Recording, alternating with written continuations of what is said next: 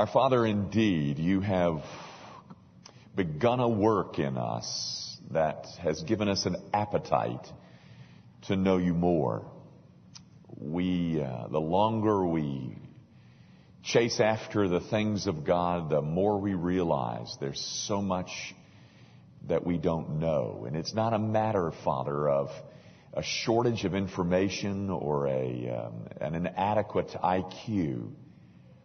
It's an issue of understanding with our souls what you're like, what you desire and demand. And Father, even to know grace. We all sing about how amazing is grace. We all celebrate that grace has overtaken us and has swept us into the kingdom of God, and yet it is grace that we know so little about. It is the God who refuses to not love us, a God who demanded that sin be paid for, a God who was the just and the justifier, a God who in his presence is found real joy. All of this, oh God, we long to know more. We're not here to stuff our brains with more Bible facts. Knowledge puffs up, Father, but it is to know you in a way that only the Holy Spirit can offer. That's why we've come. We've known spurts of that, Lord. We've known times and instances and occasions and periods where we have sensed that we have walked with you more closely. But we long for more of that.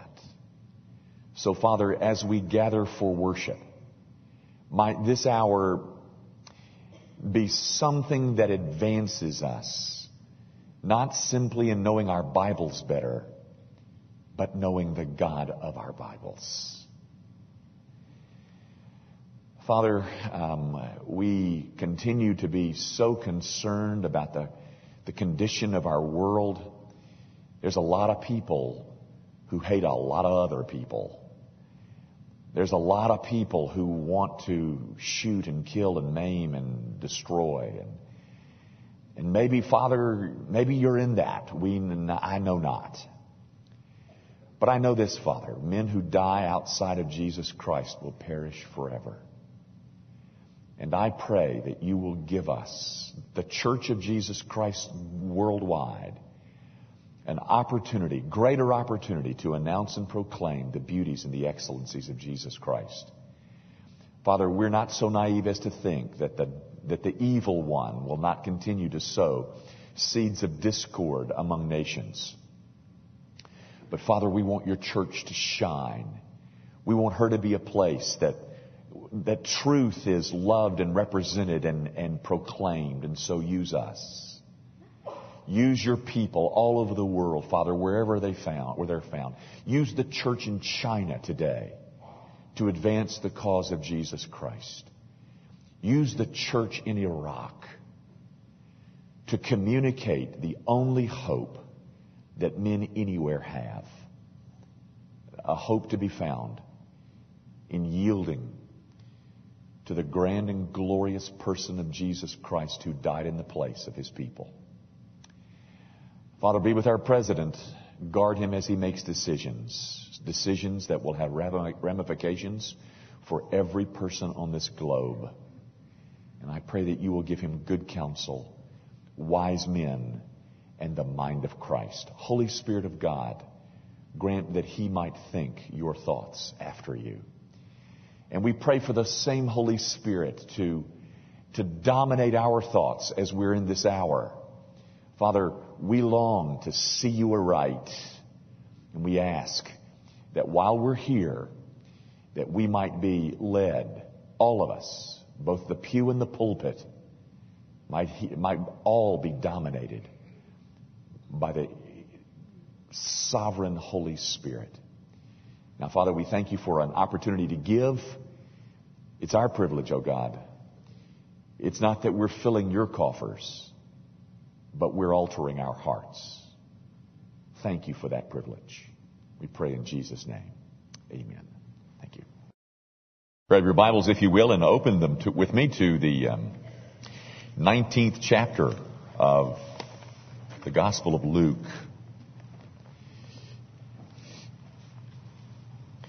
We'll, of course, return to the series on marriage after a couple of weeks. We've got some things before us to do first, and then we'll get back to that in October. Let me read you a story that I think has been memorialized in a song that we all learned in Sunday school. A story that you probably already know. It's about Zacchaeus. And you follow as I read, beginning at verse 1. Then Jesus entered and passed through Jericho. Now behold, there was a man named Zacchaeus who was a chief tax collector, and he was rich. And he sought to see who Jesus was, but could not because of the crowd, for he was of short stature. So he ran ahead and climbed up into a sycamore tree to see him, for he was going to pass that way. And when Jesus came to the place, he looked up and saw him and said to him, "Zacchaeus, make haste and come down, for today I must stay at your house." So he made haste and came down and received him joyfully. But when they saw it, they all complained, saying, "He is gone to be a guest with a man who is a sinner." Then Zacchaeus stood and said to the Lord, "Look, Lord, I give half of my goods to the poor. And if I have taken anything from anyone by false accusation, I restore fourfold." And Jesus said to him, "Today, salvation has come to this house, because he also is a son of Abraham. For the Son of Man has come to seek and to save that which was lost." And then one verse out of Deuteronomy 8 that I can't help but include. Deuteronomy chapter 8 at verse 18. "And you shall remember the Lord your God, for it is he who gives you power to get wealth, that he may establish his covenant which he swore to your fathers, as it is this day. The grass withers and the flower fades, but the word of our God endures forever." I read recently in the Commercial Appeal an interesting article about a statistic that was rather alarming, certainly in the African-American community was alarming, that 60% of the presidents of all black colleges had resigned in the last 24 months. The reason that they gave for that resignation is because that they were being pressured more and more by their boards to be engaged in fundraising. That is, most of them gave that reason for their resignations. Not all of them. I feel their pain. But not exactly. Ladies and gentlemen, the Board of Elders here at Grace Evan never puts any pressure on me whatsoever. Wherever preachers or whenever preachers talk about money, there is a measure of suspicion on the part of the audience.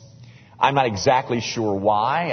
I have a hunch, but not exactly sure. But every preacher that I know feels it. Every preacher that our senior pastor, who is the head of a benevolent organization that lives off of the gifts of people as opposed to profits, they feel that sense of suspicion.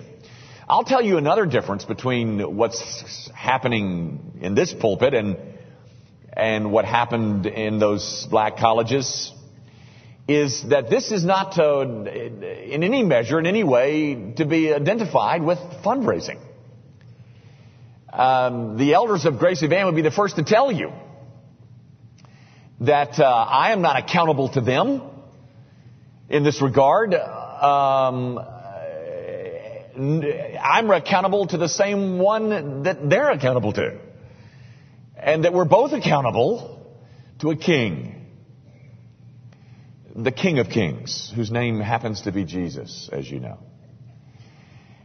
And in the course of Jesus' ministry, by the sheer frequency of his talks on this subject concerning wealth and money, the implication is that you and I will never be the maturing crowd that we otherwise might become unless we settle some issues concerning money. Now, if I could paraphrase this king for a moment, and I do mean paraphrase, but this is something that I think that king teaches. That spiritually, you and I aren't going anywhere, or at least we're not going very far, until we settle this issue about who is the author of wealth.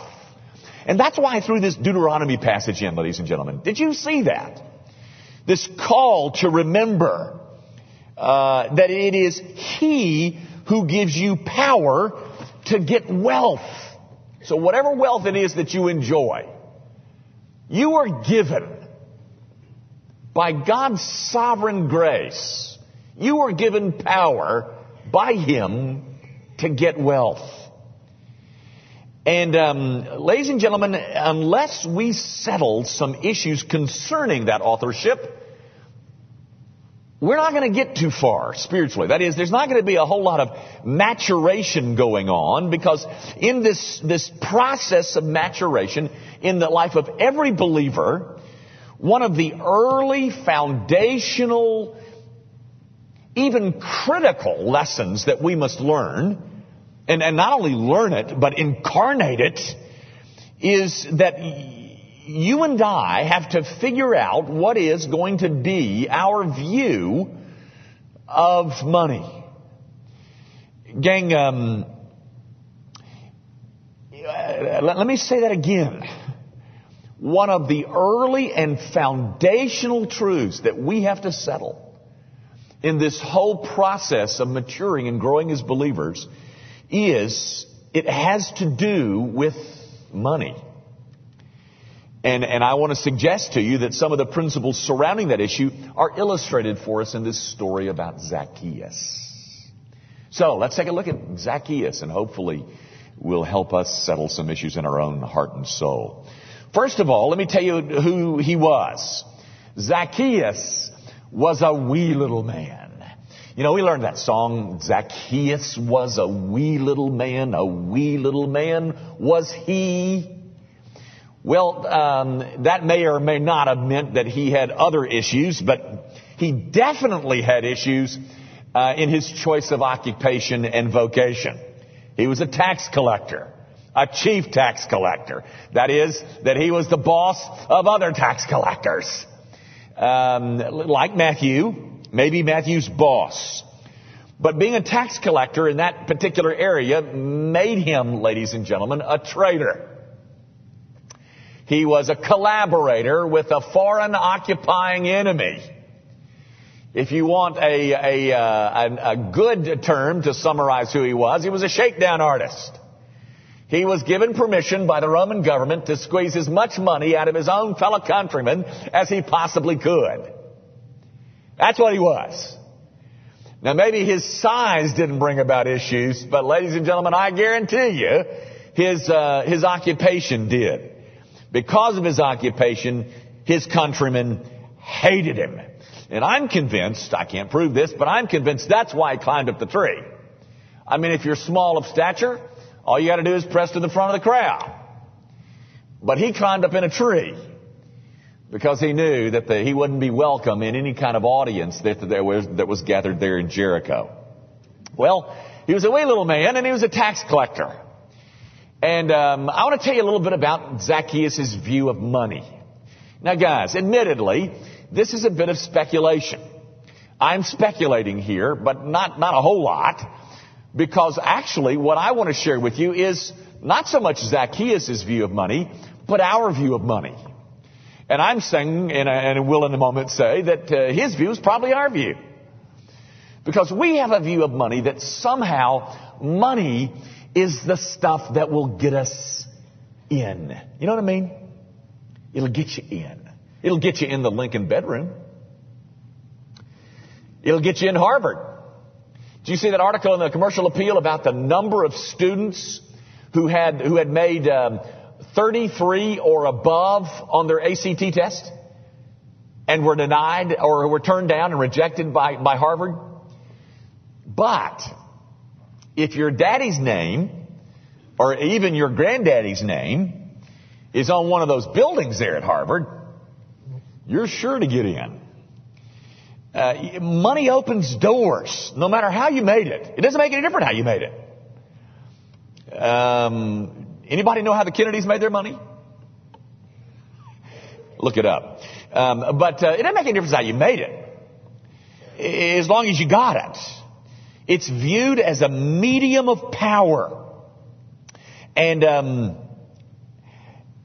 whether it has that or not, I'll tell you one power it's got. It has the power to seduce.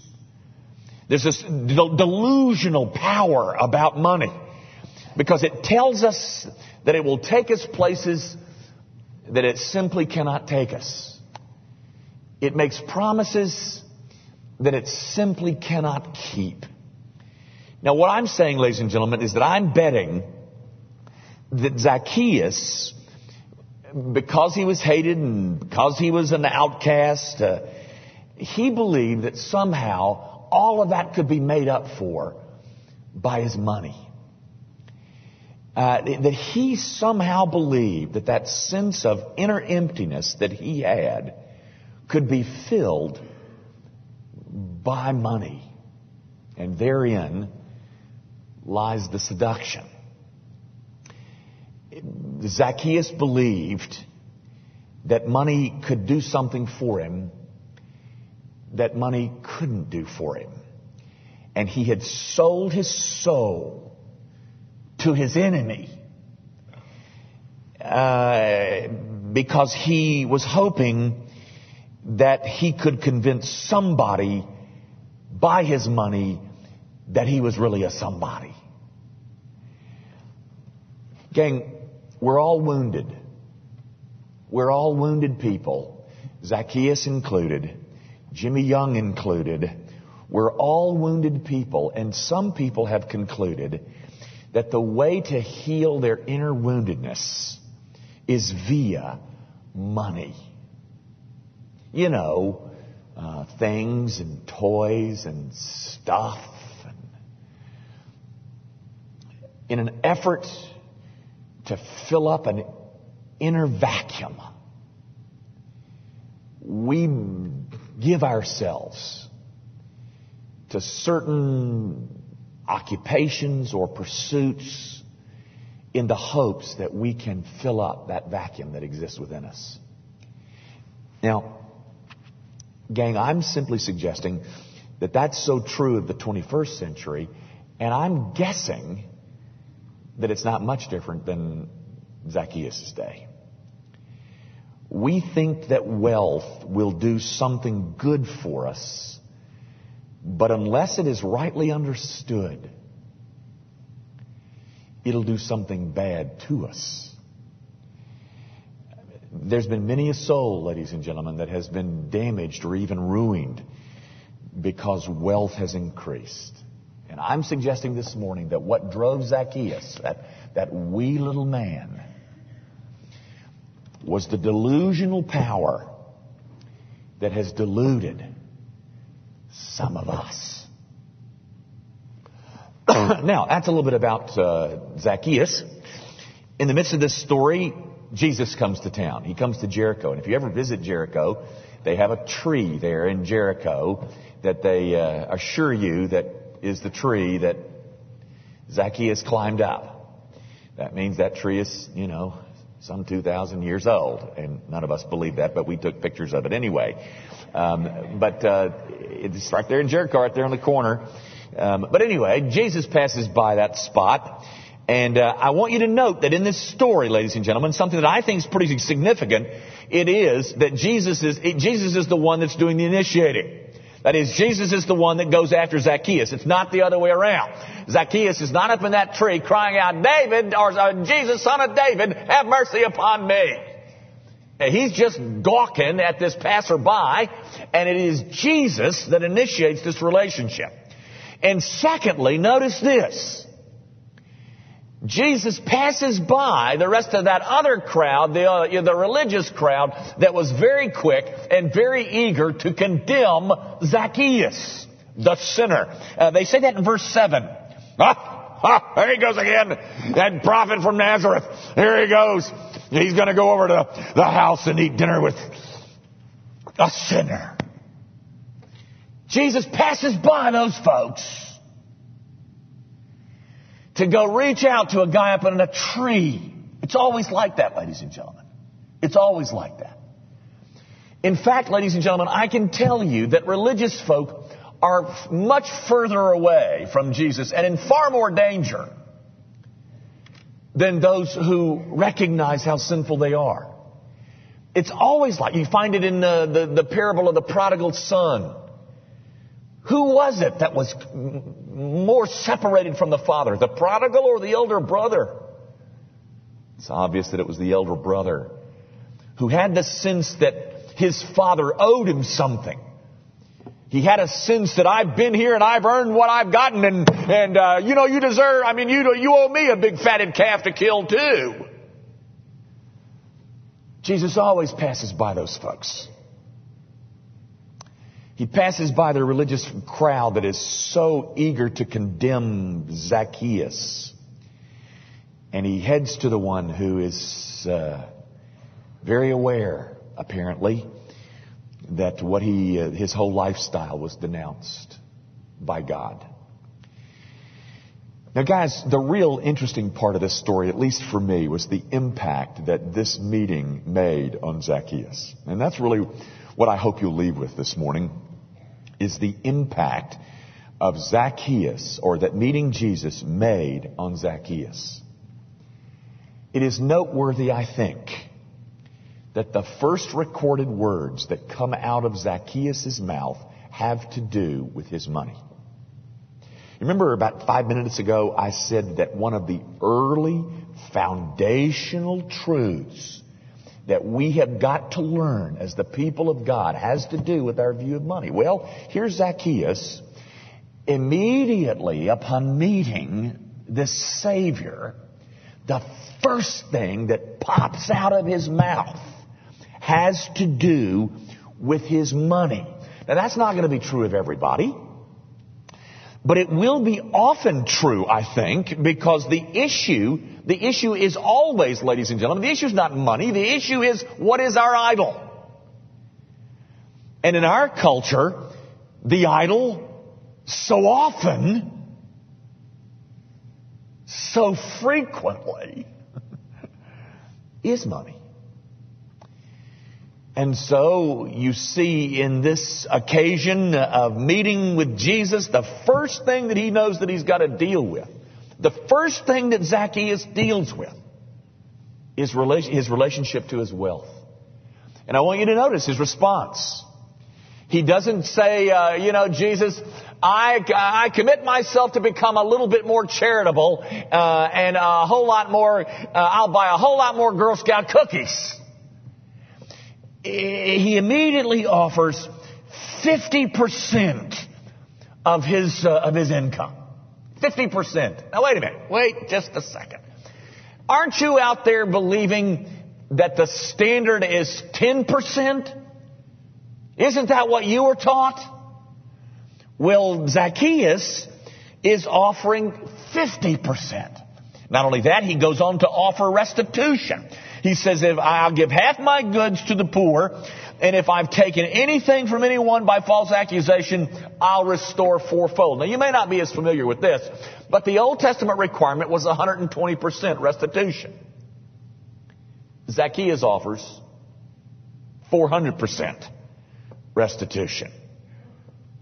He goes way beyond.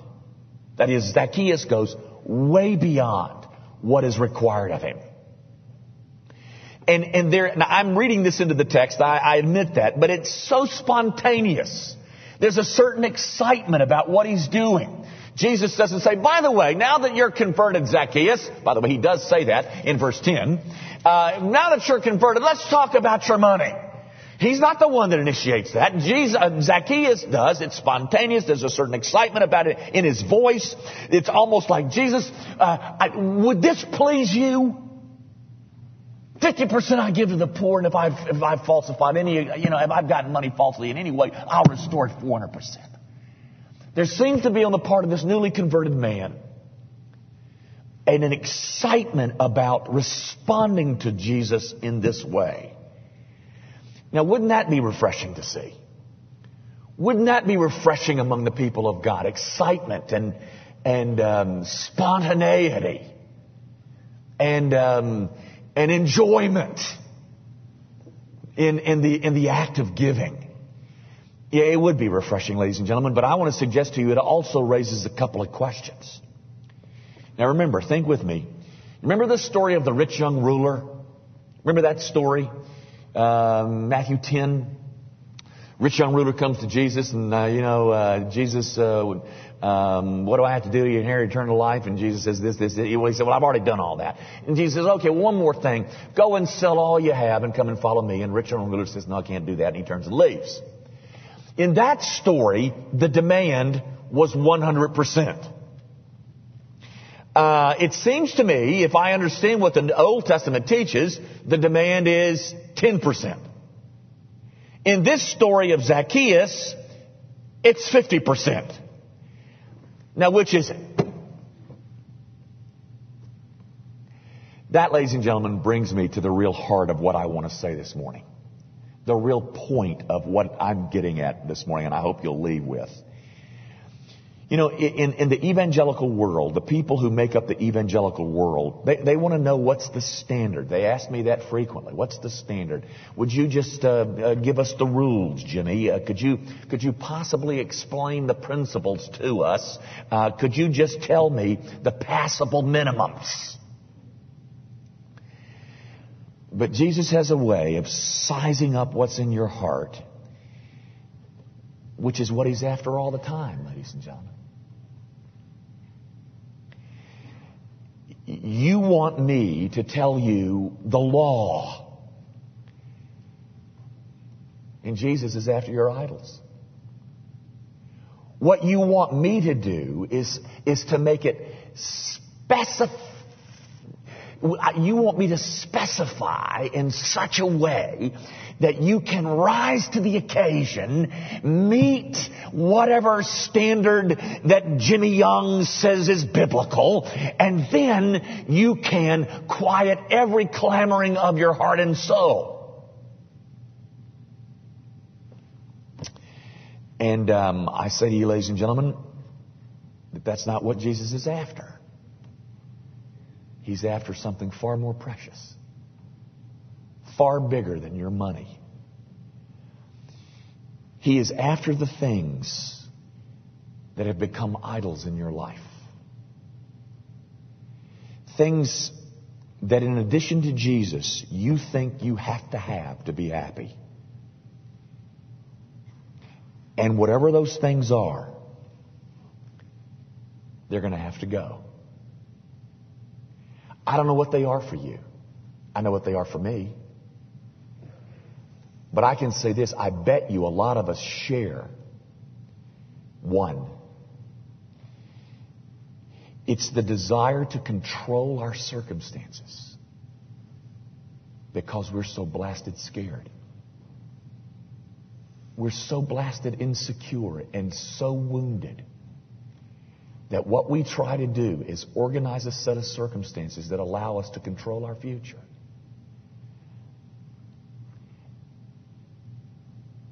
And we think that our money will do that. That our money will give us a sense of control over our circumstances. And I am here to tell you, ladies and gentlemen, that is what he's after.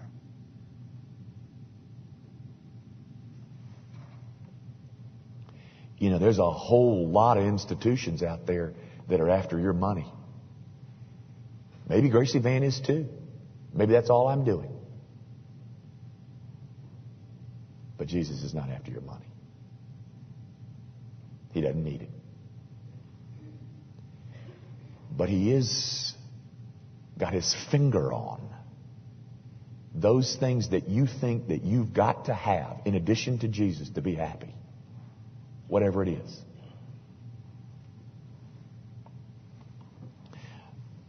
For Zacchaeus, this wee little man who had money, when he met Jesus Christ, his relationship to his money totally changed. Now, ladies and gentlemen, mark this down. Grace always changes your view of your money. Grace always changes one's view of his money. Because grace begins to command my life. My money is transformed by his grace. When grace sets you free from your idols, whatever your idols are, money or whatever, when grace sets you free from it, having tasted the beauty of grace,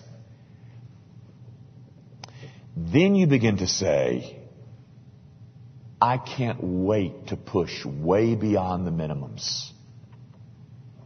because now my prized possession is my relationship to Jesus Christ. Once you taste of grace and the deliciousness of that taste, ladies and gentlemen, then everything else tastes bland.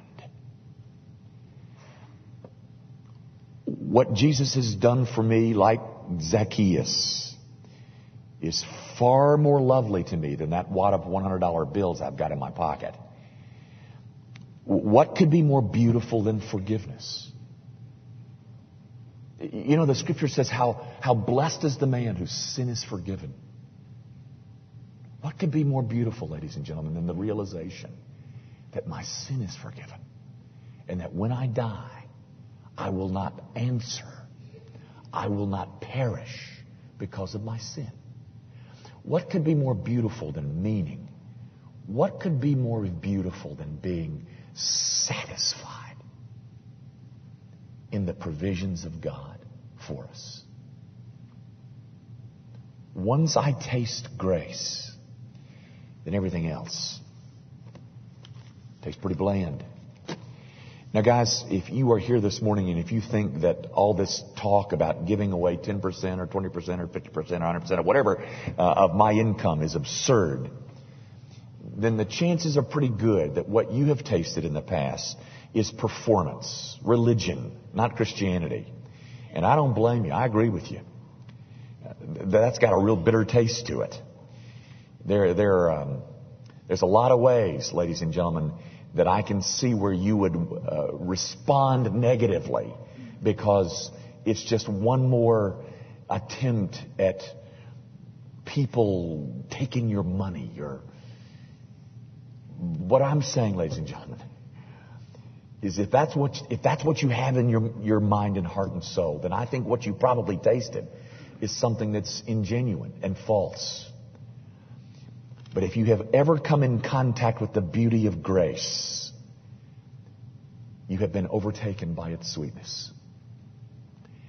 And then money gets put in its place. Gang, if you walk away from here this morning feeling guilty, then you've misunderstood what I've said. I am not here to do that. What I'm saying is, what could be sweeter? What could be sweeter than the discovery that I am far more wicked, I am far more evil, I am far more sinful than I ever dreamed, but I'm also far more loved, far more forgiven,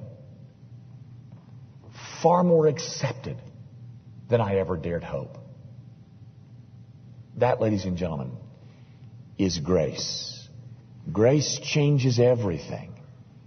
It changes my outlook on everything. And you see that illustrated in the story of Zacchaeus. That's what grace does. It replaces a bad value system with a good one.